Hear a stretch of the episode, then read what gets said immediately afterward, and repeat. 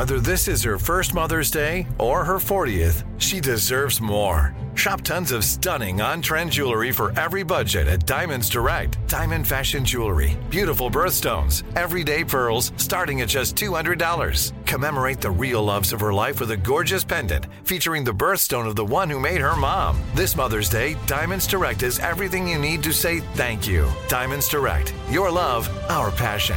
Online at diamondsdirect.com. Live Nation presents Concert Week. From now through May 14th, get $25 tickets to over 5,000 summer shows. That's up to 75% off a summer full of your favorite artists like 21 Savage, Alanis Morissette, Cage the Elephant, Celeste Barber, Dierks Bentley, Janet Jackson, Meghan Trainor, Peso Pluma, Sean Paul. Sum 41, and many more. for way less. Grab your tickets now through May 14th to see all of the artists you love all summer long. For just $25 each. Visit livenation.com slash concert week to buy now. That's livenation.com slash concert week to buy now. The 2024 presidential campaign features two candidates who are very well known to Americans. And yet, there's complexity at every turn. Criminal trials for one of those candidates, young voters who are angry. The Campaign Moment podcast from the Washington Post gives you what matters. I'm Aaron Blake, and I'm covering my 10th election cycle. My colleagues and I have insights that you won't find anywhere else. So follow the Campaign Moment right now, wherever you're listening.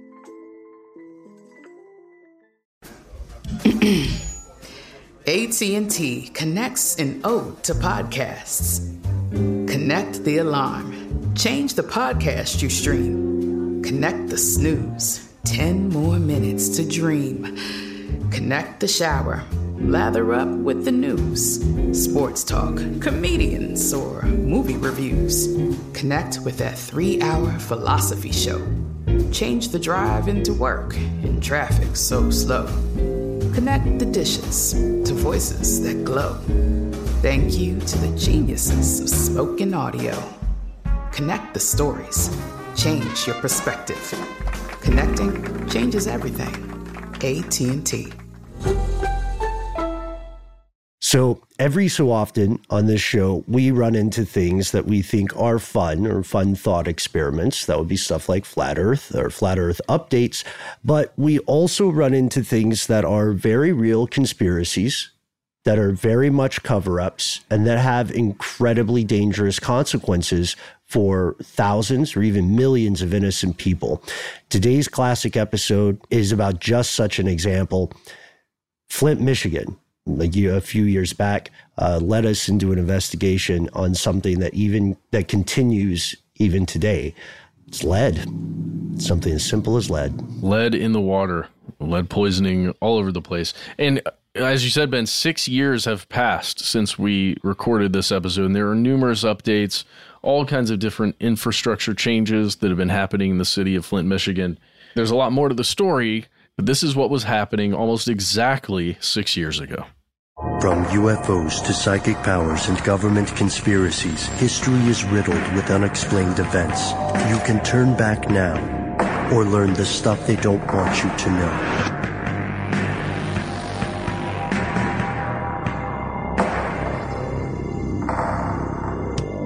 Hello, welcome back to the show. My name is Matt. My name is Noel. I'm Ben, you are you, and that makes this stuff they don't want you to know. Uh, this podcast has been a long time coming. Uh, why don't we uh, open up the show with uh, first things first? Shout out corners. Okay, it's shout out corner. Today we'd like to start out with a shout out to Tom Sortiden and everyone else listening in Norway. Wow. Yes, and uh, we have a phrase here that I watched a YouTube video on on how to say it correctly. Um, here we go. Hi, Vorden Gorde. Hopefully that's at least somewhere. At close. least one of the three of us pronounced it correctly. Yeah. And with our three pronunciation skills combined, maybe it made, uh, you know, Yeah. some kind of sense. I, I think it's supposed to be said at least three times faster than that, but I, I don't, I don't, I don't know how to do it. Right, we so- sounded like a very drunken person trying to speak Norwegian. Well, Yes. shout out to you, Tom. Who's next? We've got Nate Klump, And Nate, you're probably working on a bike right now while you're listening to this, and we can only hope that this is the easiest fix that you're going to have all day, and you get a little time to uh, go do something for yourself. How Or- considerate. You know, I mean, some people, they like the long processes so they can listen to more podcasts. Sure. I oh mean, yeah, you're right. I hope that the current bike that you're working on is the hardest job you've ever done, so you can finish this oh, podcast, Oh, and they end right. They end together, just perfect. Cause that is very satisfying. It's like when you pull up to your house and that NPR story ends. Oh, yeah. Uh-huh. So you don't have to have that, you know, Sitting in the driveway car. moment. you know. Or it's like when you walk to the microwave and then it stops right as you get, right as you approach it. Oh, it's beautiful. Am I the only person who pretends that I'm diffusing a bomb at the last second when I stop a microwave? I always like to open the door with only a single second remaining. Mm-hmm. That's just like a, an OCD thing. just like an aha to you, the microwave. Ah. And our final shout out for today's shout out corner goes to Marie Verminger. Uh, hope we're saying that correctly. And her mom, Sabrina. Uh, we had a question about this, right, Matt? Yeah, Marie, we we're wondering, are you really five years old, or Is there something you don't want us or your mom to know? Yes, shout out to you, Marie, and we hope you enjoy the food that your mom has prepared for you. We we assume that it is most nutritious and delicious. And with this, we end our shout out corner. And that brings us to today's episode. Uh, we are traveling from the shout out corner across the globe, taking you with us to, to the Upper Peninsula or the Lower Peninsula. No, to Michigan, to Michigan. to, Just by the Great Lakes. Yeah. Yeah. which is weird because Michigan, if you look at it as a child, I can see how it'd be very confusing to anyone to say, why is that one state? Yeah, most of what I know about Michigan uh, has come from two places. One, the wonderful Sufjan Stevens record, Michigan, which is where he grew up. And if you want to hear a really excellent, epic, sweeping orchestral piece of uh, music, that's a good place to start. And every song has kind of like personifies a different part of Michigan. That's where I learned about the Upper Peninsula and all that. Um, and then the second place I learned about it, which is very pertinent to our topic today, was the movie Roger and Me, which was, um, Michael Moore's first documentary where he, uh, who, you know, he grew up in Michigan, Flint as well. Um, and he pursues the, uh, then CEO of the General Motors Company, Roger Smith, to bring him, take him to task for, um, shutting down all of the, um, manufacturing facilities in Flint, which was the heart of that city's economy. And it just, you know, plummeted the city and its residents into poverty. And, uh, a lot of the issues that we're talking about today likely began back then in terms of infrastructure and, um, things not being, you know, looked after. Sure as the money just wasn't coming in anymore to the to the counties and to the city. which is an unfortunate story in a country where uh, the manufacturing base was uh, being offshored at such a precipitous rate for a time. Do you, uh, Matt, you have family in Michigan. Oh yeah, I have family. They, a couple of them live right outside of Detroit. I think they're on the northern side of Detroit, but I'm not exactly positive. And then I've got a whole another section that live just north of Flint. So basically north and south of Flint. Okay. So roughly 20 miles on one side and 40 or so miles on the other side. So they, I spoke to them this week actually right before we were recording this just to kind of get some idea of what they're seeing, if anything there. And uh, both said that they haven't seen really any effects. They didn't even learn about it until Rachel Maddow talked about it on her show. So how far how far outside of Flint are they? Uh, 20 miles north and then I think, I don't know exactly, but closer to Detroit on the south. The So it's a, it's a different water system. Then. Yeah, a completely Right. different water system, and they don't know a lot of people personally. One thing that my uh, cousin said is that Flint is such uh, a place where you don't really go to Flint if you're not from Flint. Mhm. It's which is a kind of a sad thing. Um, but when you live in that community, you just live in that community, and if you don't, you don't. Right. Not a big tourist base. You're saying. Sure, and, yeah, for anything. Well, one thing that Flint, Michigan has unfortunately in common with many other cities across the U.S., and this will be a U.S. centric podcast. One thing that all these cities have in common is uh, a terrifyingly bad infrastructure situation. For quite a few people in the uh, post World War II era, the United States was seen as the shining beacon of success. despite, of course, the enormous internal problems the country had with discrimination, prejudice on gender and ethnicity and creed and religion. The thing was, there was, it was a booming economy where someone could have what today would be seen as maybe a minimum wage job, but still afford a house. Sure. Maybe one spouse stays at home, afford to raise kids. And one other thing that was amazing was this infrastructure. The fact that unlike so many other countries, you could hop into the car that you bought. Probably it was still an ownership society back then, and you could just drive from co- one coast to the other and then back. Right? No border controls unless you you know you go to Mexico or Canada and there's this huge nation with these great roads and that is no longer the case. In recent years, this thing has, this infrastructure thing has declined dramatically. According to the American Society of Civil Engineers, people who are paid just to look at this stuff, It's their job, yeah. one in nine of the bridges in the U.S. was rated structurally deficient uh, as of 2013. And that gave the bridges a score of a C plus. Which is actually one of the better scores that the United States infrastructure got. Yeah, that's the worst part. Relative to other parts of the U.S. infrastructure, that's relatively good. They have a, we have a quote from them that the uh, ASC said at the time. Quote, our infrastructure systems are failing to keep pace with the current and expanding needs and investment in infrastructure is faltering. And there are signs of hope. The ASC's report card that they issued gave a slightly improved grade to infrastructure overall compared to 2009, but that's, here's the problem. It's not just a road or a bridge.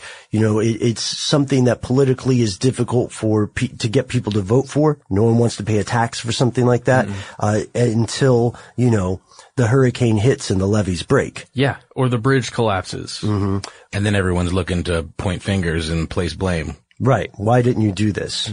Why didn't you, why didn't you, uh, make us vote the way you wanted us to vote? I mean, and it makes sense because it is unpopular when it comes to getting the job done. No one wants a lane of, of, you know, a busy intersection closed off. Right. No one wants to be late to work because there's, you know, work being done on the, the, you know, the road they drive on. Hmm. No one wants to, you know, have their street dug up and pipes, you know, ripped mm-hmm. out. Exactly. And, you know, and we're moving on obviously to, you know, the, the big subject of today, which is water systems. And, you know, you got to think about these systems that were in place, you know, just long, long ago. And we've had to kind of just keep repairing and patching and fixing these things little by little. Cause can you imagine what it would take to just put a, let's just put a whole new water system into our, in our, you know, metropolitan city. Right. Especially when we consider how funding arrives those things. Yeah. We won't get too, won't get too bogged down in those details, but just for,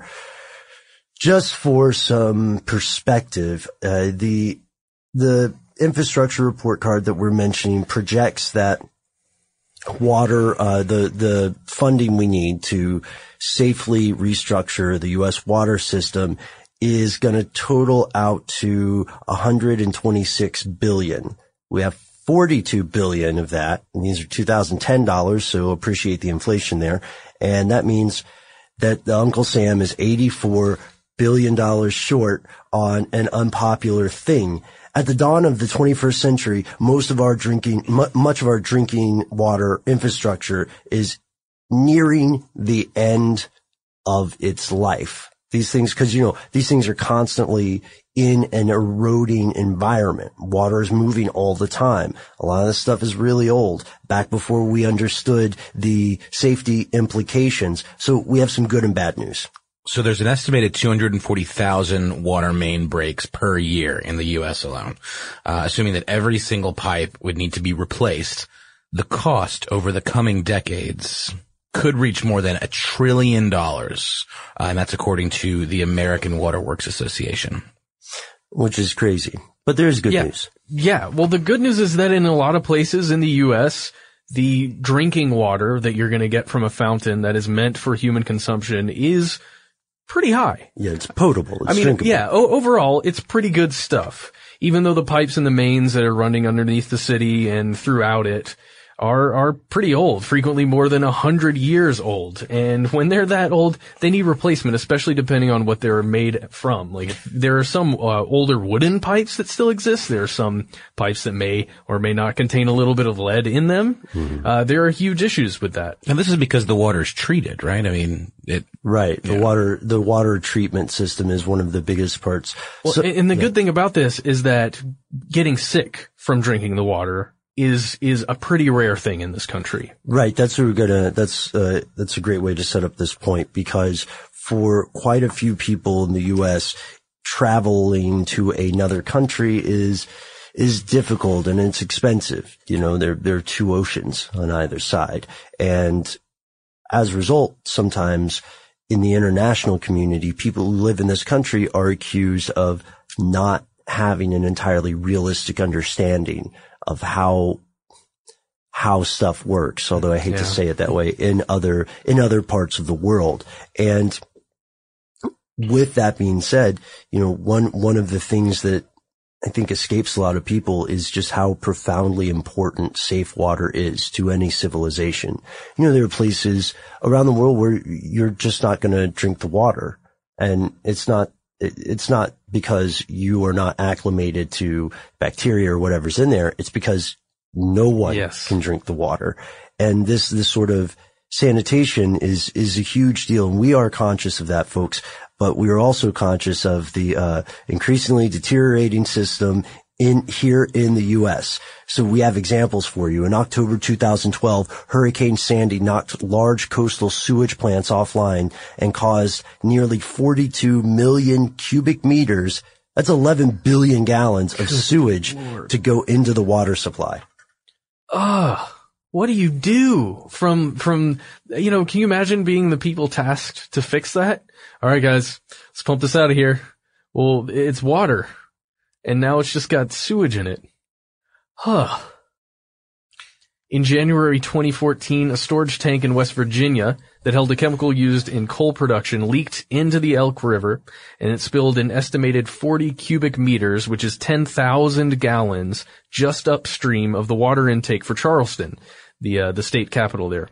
Now, here's the problem almost 300,000 people were without tap water for at least four days when that happened. Now you have to think, uh, I've been without, I think you guys may have gone through this here in Atlanta somewhere we've been without tap water for a few days because of some small thing or a main leak or something like that. It's crazy how much of a wrench it throws into your world when you don't have running potable water. Yeah, actually in my hometown, uh, in Augusta, Georgia and uh, North Augusta, which is the, on the border of Georgia and South Carolina, but it's like right over the bridge. They're really close to one another.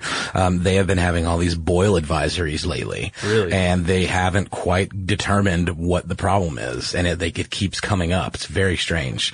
And I mean, even just think about that, just like adding that step, having to boil your water and then what you, you gotta cool it again, I guess you ice it or what do you just wait and leave it out and put it in the fridge? I don't know what, it just seems like a whole, you know, yeah, or you, to do. You go out and you buy privatized water from someplace in a, in a jug or in Oh, gallons. sure. Absolutely. And, and it's not cheap.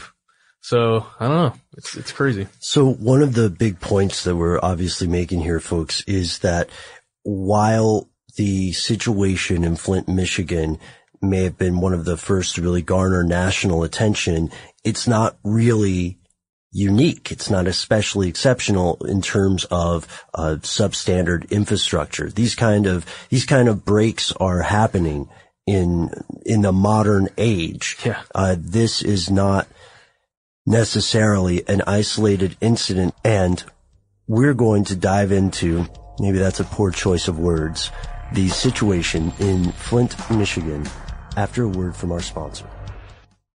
Live Nation presents Concert Week. From now through May 14th, get $25 tickets to over 5,000 summer shows. That's up to 75% off a summer full of your favorite artists like 21 Savage, Alanis Morissette, Cage the Elephant, Celeste Barber, Dierks Bentley, Janet Jackson, Meghan Trainor, Peso Pluma, Sean Paul, Sum 41, and many more. For way less. Grab your tickets now through May 14th to see all of the artists you love all summer long. For just $25 each. Visit LiveNation.com slash Concert Week to buy now. That's livenation.com slash concert week to buy now.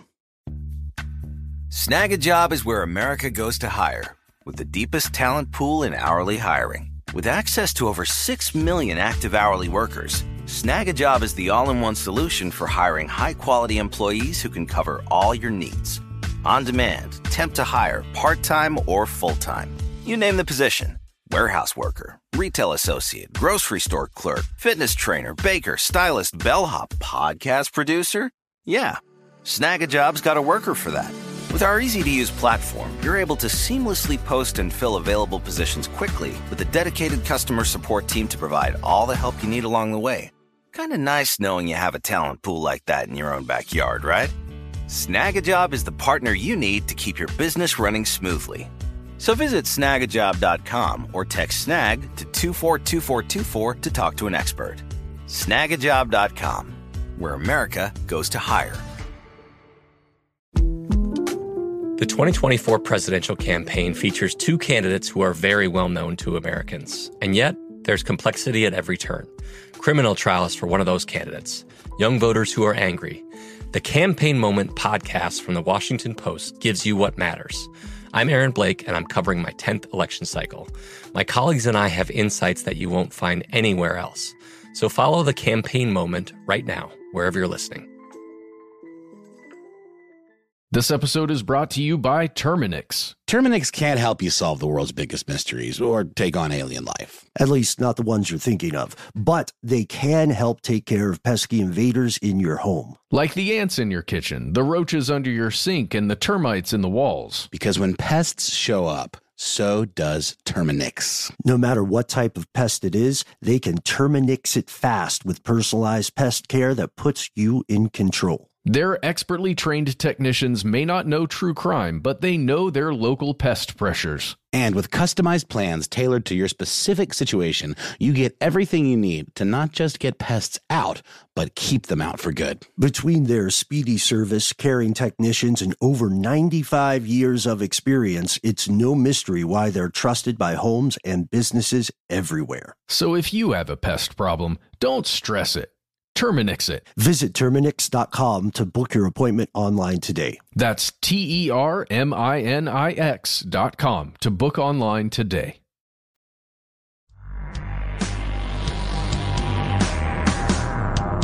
And we're back. We're back in Michigan. We're back in Flint, Michigan specifically, where things started to go wrong. In recent months, you have no doubt heard about the crisis with lead contamination in the city of Flint, Michigan. Uh, we have a little bit of a timeline that we can walk you through here. In 2011, Michigan takes over the Flint budget. They take over the, the town's budget because there were years of rampant poverty spurred in part by the loss of auto manufacturing. Like uh, you mentioned earlier, Noel, uh, Flint is in a financial state of emergency. Michigan takes over. And when they take over, uh, the governor at the time, uh, Rick Snyder, appoints an emergency financial manager. And this manager was, according to a congressman named Dan Kildee, this manager was hired to do one thing I'll actually read the quote. You had one job, man. You had mm-hmm. one job. Simply do one thing and one thing only, and that's cut the budget at any cost. Yikes. So one option for a budget cutting thing is to stop paying Detroit for that sweet Lake Huron water and start using water from the Flint River. Because that's safe, right? Mm-hmm. And so they do a study. This is all in 2011. Mm-hmm. The study finds that for Flint river water to be considered drinkable, it would need to be treated with an anti-corrosion agent. And water treatment would cost the state about $100 a day. Adding this treatment, by the way, in retrospect, would have present, prevented 90% of the town's later problems. So these complaints are mounting over the years. Uh, let's let's fast forward to a little bit more recently. In 2014, April, Flint officials to combat these rumors about just how terrible water is in Flint. They publicly drink the river water in front of the media. Uh, yeah, the, the mayor, right? Right, yes. Okay, so at this point, the mayor's drink the water on television. Everyone's, you know, maybe not everyone, but it looks like it's going to be okay. We're going to switch over to the Flint River. We're running it through a treatment plant. It's going to be okay. So in April 2014, that happens. Now this is meant to be just a temporary solution, right? This isn't there. The idea isn't to stay on the Flint River water forever. I mean, are they trying? Uh, how how are they going to raise the money to pay Detroit? Yeah, this is just a budget cutting move. I Well, see. It's yeah, it's a budget cutting move. So eventually they're going to get the water from Huron, from Lake Huron, which they're I right see. next to. I mean, I not right next to, but it's not far away. So they're thinking maybe two years they can make a state-run supply line. Problem is that uh, in comparison to Lake Huron's water, uh, Virginia Tech researchers find that Flint River, the Flint River water supply is 19 times more corrosive. So then in May of 2014 is when the discolored, bad tasting, bad smelling water starts actually making its way into Flint residents' homes via their, their faucets. This stuff is brown. Yeah. Yeah, This stuff is objectively brown. this stuff looks like soup and uh, not not you know not a good soup, not a nice bisque or something. And it's not one of those things where maybe there's a little junk uh, in the system where you turn on your faucet if you haven't turned it on in a long time and it kind of goes out and then you get the nice water. Yeah, you can get a little bit of rust or something like that, and then it, uh, it clears out. no, you it's said. not like that.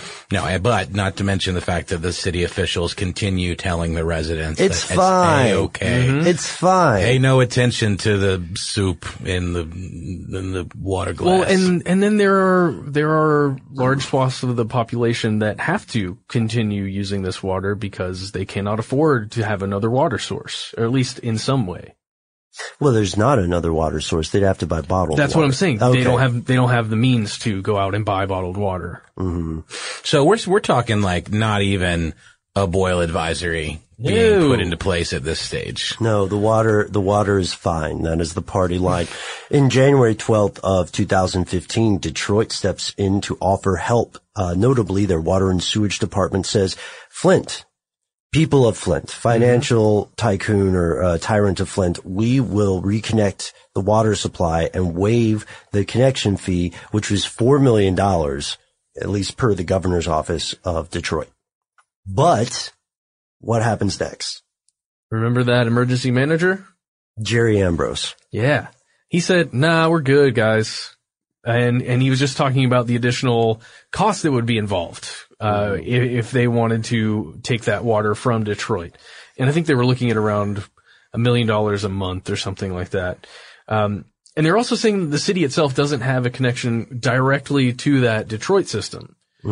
Uh, since that, that was, I guess, sold by Flint as part of some, some deal that they were making with another county. Right, exactly. Uh, to Genesee County, I believe it's called. So there they are. And at at this point, I want to say I don't want to demonize Ambrose too much because it's got to be a tough thing. There's no money. They're asking you to spin straw into gold. They're asking you to make soup from rocks. And I'm, I'm You gonna- should have listened to our alchemy episode. He should have. Yeah, he should have listened to the alchemy episode. He would have learned something. That's when the EPA starts uh, talking about lead. Uh, the EPA and Michigan's Department of Environmental Quality say, "Hey, there's a uh, there's a lot of lead in here. There's an unhealthy amount of lead." A dangerous amount of lead, and that's in February, uh, a little more than a year ago. So then in July of 2015, there is an internal memo uh, in the EPA, the Environmental Protection Agency, that gets leaked. And this memo shows the high levels of lead uh, in a particular case, uh, one woman's home. High enough that her son actually got lead poisoning. And this is according to MichiganRadio.org. Um, and the site also said that the memo was leaked by the ACLU, who actually reached out, contacted the person who wrote the memo. At this point, of course, the party line is still the water's fine. The water's fine, folks. The water's fine. What do you, do you want it to be gluten free? What do you expect? Then uh, I think it was the regional EPA manager who came forward and said, "Look, guys, it's too it's too early to make any conclusions, especially based on this one memo. So we're just gonna continue continuing on." Right, exactly. So then let's go to August of 2015. Virginia Tech researchers launched their own investigation and they find, uh, they find these elevated levels of lead as well and they go public. Then in September of that same year, the Department of Environmental Quality looked at the research Virginia was doing and disputed the claims about corrosion and uh, lead poisoning or leaching, at least specifically. Then there's actually a pediatrician, Dr. Mona Hanna-Attisha, who is seeing these elevated levels of lead in children from certain parts of Flint, seeing them double, triple uh, and here's a quote from a very helpful CNN.com timeline that we are pulling from uh, a lot of these details. Uh, quote, when my research team and I saw that it was getting into children and when we knew the consequences, that's when I think we began not to sleep.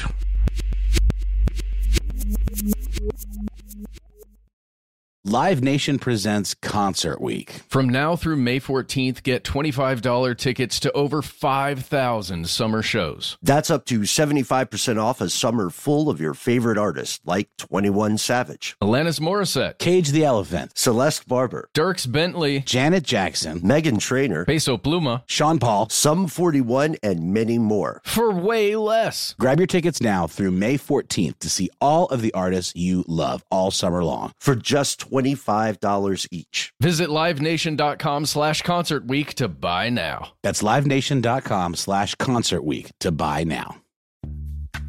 Snagajob is where America goes to hire, with the deepest talent pool in hourly hiring. With access to over 6 million active hourly workers, Snagajob is the all in one solution for hiring high quality employees who can cover all your needs.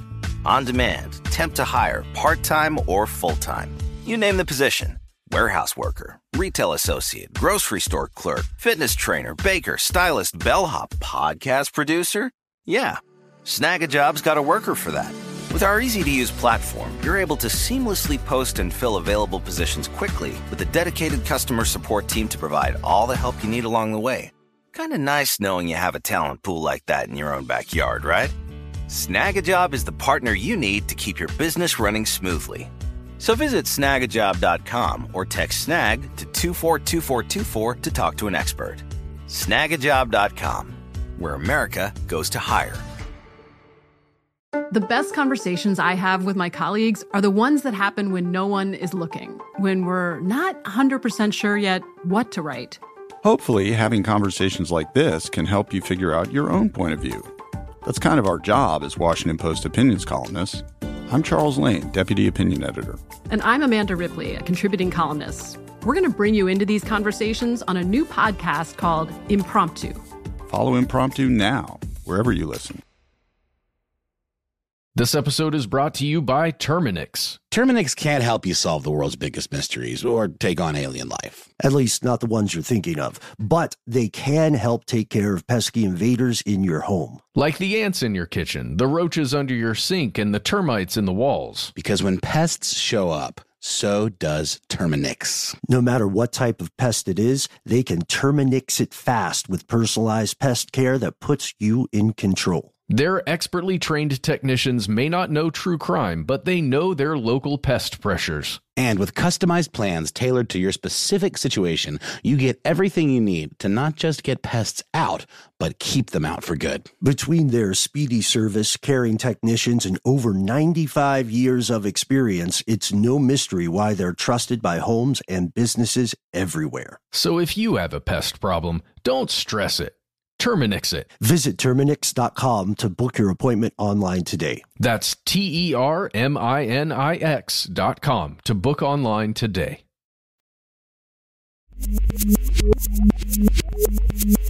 So, in October of 2015, the governor at the time announces a plan to uh, reconnect Flint to Detroit's water. Flint's water switches back to Lake Huron. However, by then, the corrosion, that's, that's the That's the- issue. yeah. So the pipes are old and the pipes are lead pipes. That was not as much of a problem when there was a less corrosive water source. Given that the Flint River was so much more corrosive than Lake Huron, uh, what they find is that there's still going to be elevated levels of lead. So in other words, because of the higher corrosiveness of the water in the uh, more polluted water source, which was the Flint River, it's causing the lead in the pipes to actually leach into the water itself to Exactly. become detached. Yeah, it could be the cleanest water ever that flows through it now, and it, it doesn't matter. You're going to have some some issues. Yeah, exactly. But, you know, if you're using this, uh, more polluted water that has different, you know, materials in it that could, that could accelerate this process, that's when things become pretty dire. At this point, you know, a lot of the, uh, there's really no turning back. I mean, it's very, very difficult to reverse what damage has already been done. And these Virginia Tech researchers, uh, actually continue to find elevated lead in Flint water even though they're at lower levels, but they are still much higher than they should be. The next month, a federal lawsuit is filed by the residents of Flint, Michigan. They filed the lawsuit against the governor, the state, uh, the city, and several other defendants. They say that the Department of Environmental Quality was not, in fact, treating Flint water with an anti-corrosive agent. That's a violation of federal law. This means that, as Noel and I pointed out earlier, the water was eroding the iron water mains, turning it brown. About half of the lines to Flint homes are made of lead. And this, this is exactly what happened. That's our, that's our sequence of events. That's what they allege in the lawsuit. And, uh, you know, this doesn't happen all the time in lawsuits, of course, but it turns out that they were telling the truth. Uh, the chief of the Department of Environmental Quality quits in December. So these things happen in just month after month. Yeah, yeah. Then as we get into 2016, the governor reached out for the Federal Emergency Management Agency's help, FEMA, our good old friends at FEMA. And um, he ended up activating the Michigan National Guard to actually help get water, bottled water, to people who are in need. And to me, the most mind-boggling element of all of this is that there were multiple points along this process where they could have started to, to mitigate some of these problems. But instead, all you see is nope. It's all good. We didn't do anything wrong. Everything's fine. You know, it's all about def- just defending that initial decision, that cost cutting decision to change the water source. Cause in politics, you know, somebody wants to get a pat on the back for saving some money and doing the right thing. Politically speaking, not necessarily, you know, for the people of Flint. And, you know, I mean, I'm sure their hearts were in the right place, but when you realize you've made a mistake of this magnitude, you gotta come clean, right? Yeah. So Slate writes, that's our question for today. What is the stuff they don't want you to know? What is the cover up? What is the corruption? Is there any? And the answer is unambiguously yes. Yes. Uh, Michigan knew, uh, last year that Flint's water might be poisoned, but decided we'll just keep this on the hush. We'll just keep this on the down low. You like how I'm going into my quiet storm voice? Yeah.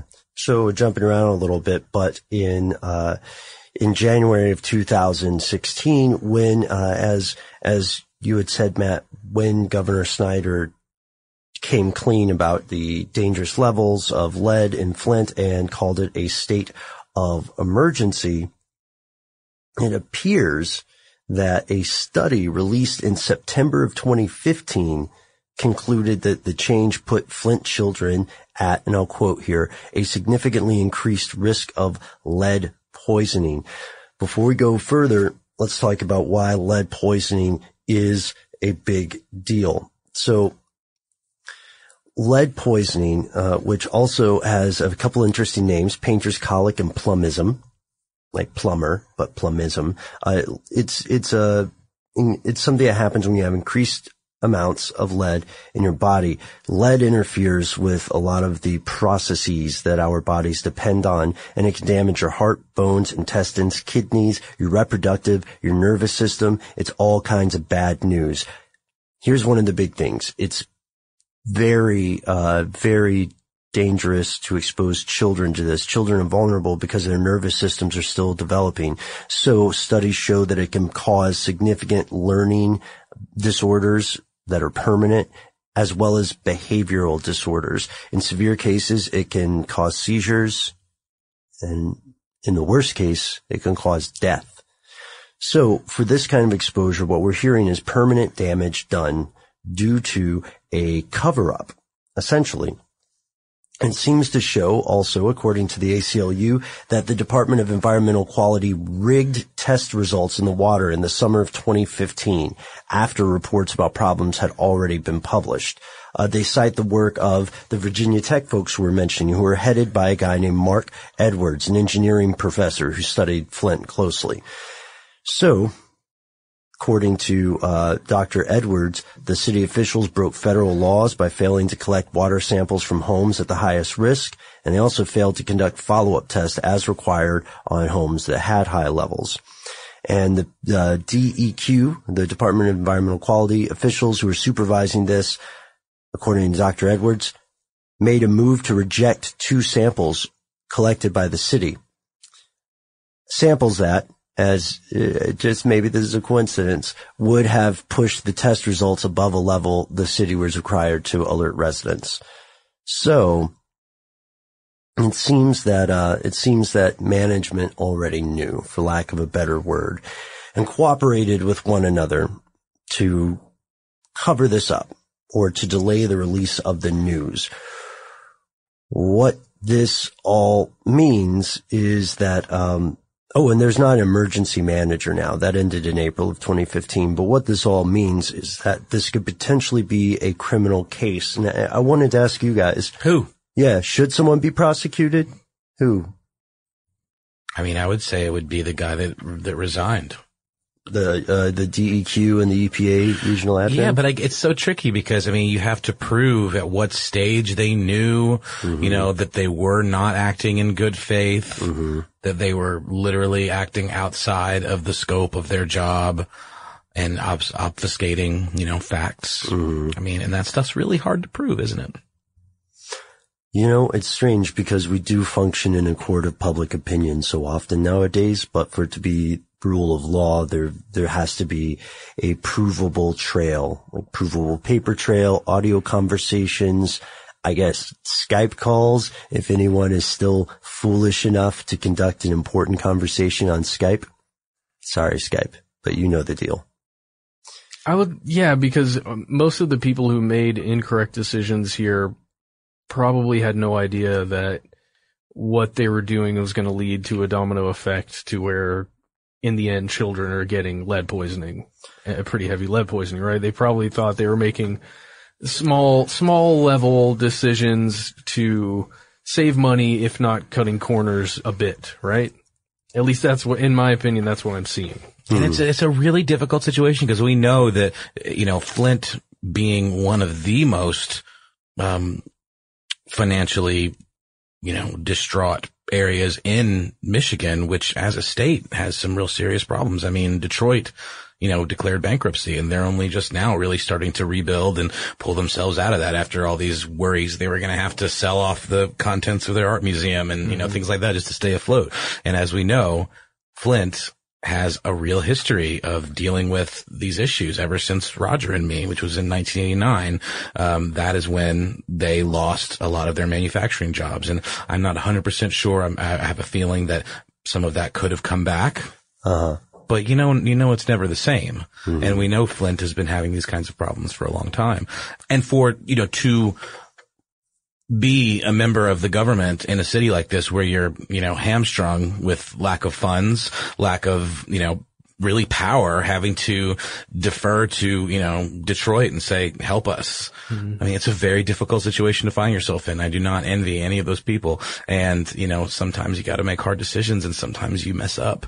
But if they were covering their own, you know, Tuckuses? Tuckuses, yeah. yeah. Trying to protect their own jobs. Trying to protect maybe. their own jobs you know, which compared to some of the folks that this really affected, pretty cushy, you know? I'm glad you bring up that point because this takes us beyond Flint. This is the, this is the larger stuff they don't want you to know for today's episodes. There's an amazing book written called Lead Wars by authors David Rosner and a guy named Gerald Markowitz. And in Lead Wars, they note that yes, Flint's problems are being addressed. It's in the national media now. However, whether or not Flint has highlighted the problems with lead in pipes, there's a bigger thing.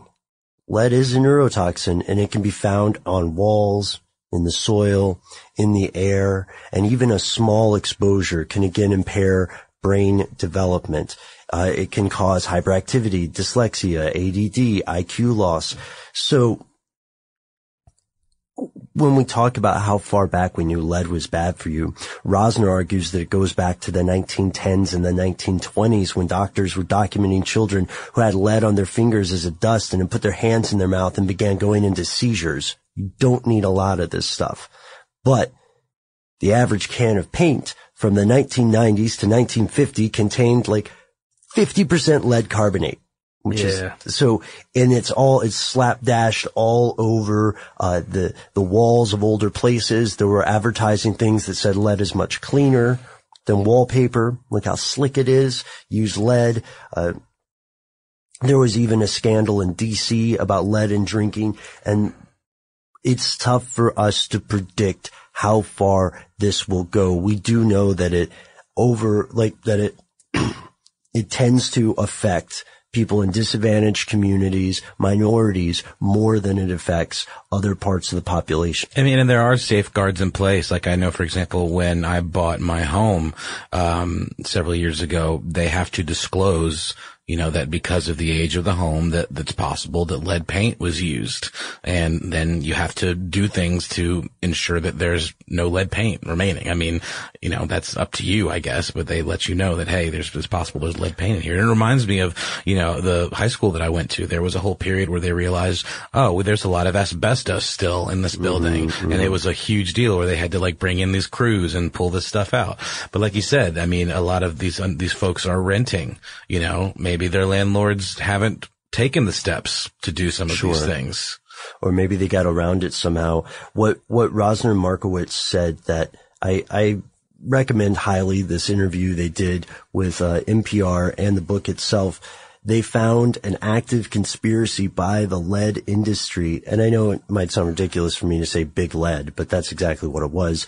Uh, that, that was similar to uh, some of the stuff the tobacco industry did when uh, the carcinogenic effects of cigarettes and uh, dip and all this other stuff came to light. The lead industry went around the country saying, telling doctors, you haven't completely proved that lead is the cause of children going into uh, convulsions and kids dying. So, uh, you need to do some more sophisticated studies. You need x-rays. You need like a variety of other techniques or whatever. But the problem is this led to a vastly underestimated number of lead poisoning cases because if they were not recognized, it looked like maybe they had a high fever or another kind of thing. But what the lead industry did to take this conflation of symptoms uh, and use it to their advantage was to say uh, lead poisoning was overstated and the doctors were misdiagnosing children. And now that leads us to a situation we have today where an infrastructure is in danger and where where if something unexpected or bad happens, the results can quickly get out of control. So, listeners out there, what do you think? I mean, what, where do you, who, where do you think that the um, the responsibility falls in situations like these? Um, are there any folks out there that are in Flint right now? I know Matt, you say you have family there. We'd love to hear from anyone that's experienced this stuff firsthand, because um, it is, like you said, ultimately a problem that's bigger than Flint. But Flint really puts a spotlight on what can happen when these aged aging infrastructures go you know, le- are, are left unrepaired and they're continued to deteriorate. Yeah, yeah. Or are you in Cleveland and someone in your family is dealing with lead poisoning from government housing on the walls from the lead paint? So us- and that's the end of this classic episode. If you have any thoughts or questions about this episode, you can get into contact with us in a number of different ways. One of the best is to give us a call. Our number is 1 833 STDWYTK. If you don't want to do that, you can send us a good old fashioned email. We are conspiracy at iHeartRadio.com. Stuff They Don't Want You to Know is a production of iHeartRadio. For more podcasts from iHeartRadio, visit the iHeartRadio app, Apple Podcasts, or wherever you listen to your favorite shows. Attention, true crime enthusiast, searching for a way to unwind after diving deep into the mysteries that keep you up at night? look no further. Introducing Lazarus Naturals, your trusted companion for CBD relief.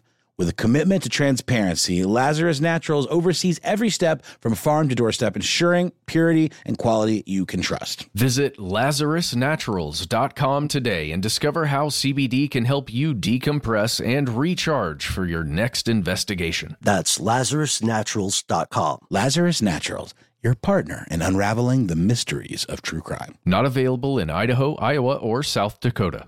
Dealing with pests can be a pain, but relax. Terminix can help. Because when pests show up, so does Terminix. With over 95 years of experience, they have what it takes to take on any pest problem fast. If your home or business has pests, don't stress it. Terminix it. Visit Terminix.com to book your appointment online today. That's T E R M I N I X.com. Live Nation presents Concert Week. From now through May 14th, get $25 tickets to over 5,000 summer shows. That's up to 75% off a summer full of your favorite artists like 21 Savage, Alanis Morissette, Cage the Elephant, Celeste Barber, Dierks Bentley, Janet Jackson, Meghan Trainor, Peso Pluma, Sean Paul, Sum 41, and many more. For way less. Grab your tickets now through May 14th to see all of the artists you love all summer long. For just $25 each. Visit livenation.com slash concert week to buy now. That's livenation.com slash concert week to buy now. From BBC Radio 4, Britain's biggest paranormal podcast is going on a road trip. I thought in that moment, oh my God, we've summoned something from this board. This is Uncanny USA. He says, Somebody's in the house, and I screamed. Listen to Uncanny USA wherever you get your BBC podcasts, if you dare.